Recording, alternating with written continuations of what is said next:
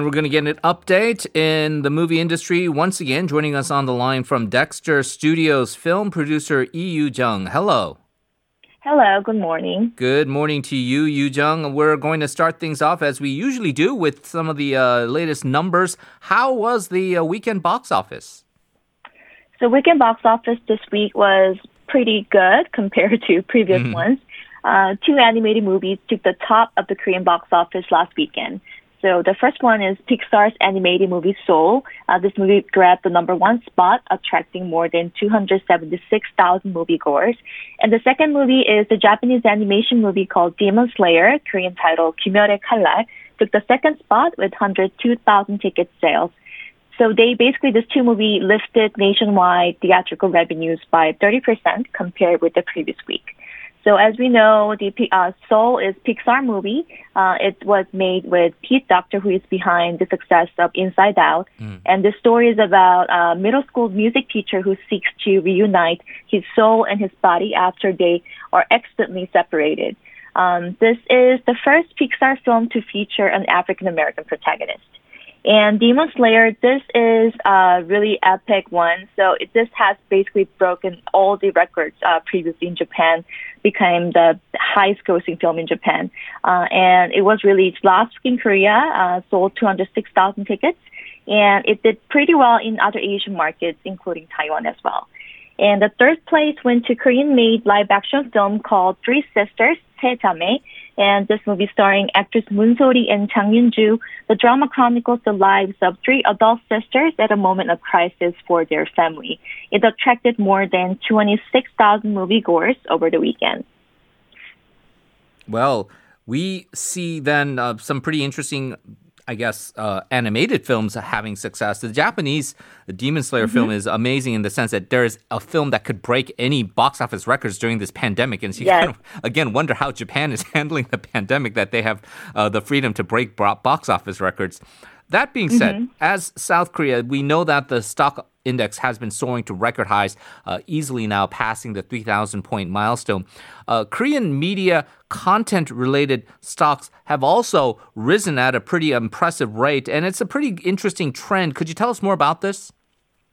So, right now, media entertainment uh, is in a really interesting stage, especially because Korean content uh, and music, film, TV everything has been so popular, not just in Korea, only in Korea, but across the world. Mm. So, uh, and also it's been said that number of foreign foreigners consuming Korean content have continued to rise last year.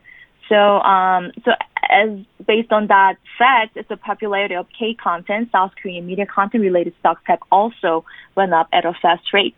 Um, so I'm just going to talk about a few companies that did really well. Uh, first one is Studio Dragon. It's a major local TV drama production company, and its share climbed this year from 92,601 to 99,701 at Monday's closing. Studio, Studio, uh, Studio Dragon has recently produced Sweet Home, a Netflix original Korean series. This monster packed drama based on the webtoon of the same name became a global hit. Uh, shares of local entertainment companies, Key East, have surged to 16101 over the same period. East announced last week that it will produce four dramas this year, including a new space station rom-com titled Ask As the Stars, which is set to cost 40 billion won. Hmm.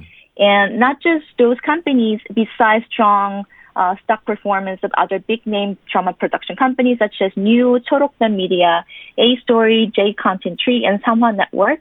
Shares of online content companies providing webtoon and web novels such as Kidari Studio and DNC Media have also jumped. So this is interesting. So not just traditional media companies, but also the companies that provide the original IP like webtoon and web novel, they did really strong recently too. Hmm. And um, as we know, the global giants such as Netflix, Walt Disney, AT&T, they have recently strengthened their efforts to increase investment on uh, streaming platforms and media content. And fueled by this type of global trend shift, Korean video content production company, I guess they gained a wide, vital foot, a wider uh, foothold to step forward. Right. So you got a lot of successful companies here, despite the pandemic and the uh, economic downturn and content being king. But we can still say, at least in the streaming world, uh, since they came into the Korean market in 2016, that Netflix is still the king of streaming, at least in the global mindshare and even here in Korea. Uh, they have currently in the Korean market 3.62 million current subscribers and they're putting a lot of money into this. Uh, they're investing in sound stages at two facilities, uh, increasing the supply of original uh, Korean content, uh, films, and series, and really building on the recent uh, success that they've had. Tell us more about this. So recently, Netflix announced that uh, they will launch a new massive seven million US dollar investment in K content. That is huge amount of money. and also recently, Netflix also said that it is it is going to lease nine sound stages in South Korea uh, because they want to increase their output of Korean film and series. So these two production facilities are going to be located at uh, Pajushi and Yeoncheon-gun in Gyeonggi Province. Um, among the shows set to be made at the facility is previously announced Korean adaptation of hit Spanish series Money Heist and other new Korean made stories that's currently in production or development include Move to Heaven, Kingdom Ashin to the North, Silent Sea, Squid Game, Hellbound, and many, many others. So Netflix now has a lot of uh, lineups that they are going to produce Korean content. And as you said, Netflix has 3.62 million current subscribers in Korea, and it is the global appeal um, of the K content that's the reason behind the Netflix placing its focus on creating more original Korean content. Um, so when the Netflix started in 2016 in Korea, and their first investment was Bong Joon-ho's Okja, which mm. was 2017 film. And starting from that till now, Netflix has gone to produce 70 films and shows in South Korean with the South Korean production companies. And and recently, you know, Korean series such as Sweet Home, Kingdom, Crash Landing on You, Itaewon Class, and Startup, they were really mm. popular uh, across the world.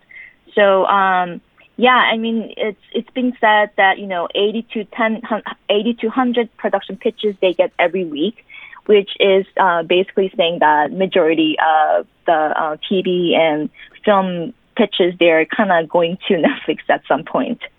Yeah, and so as you say, uh, 3.62 million subscribers in Korea. Maybe a lot of us like watching reruns of The Office and Friends and some of the uh, American IP, but uh, certainly Netflix sees the value with the Korean IP and content as well, and really uh, gaining that more global uh, popularity through this. Uh, really explains this massive 700 million dollar investment in K content.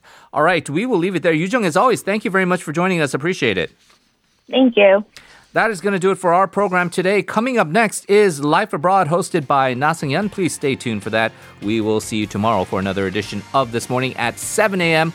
Until then, enjoy the rest of your day. This has been Henry Shin. Goodbye.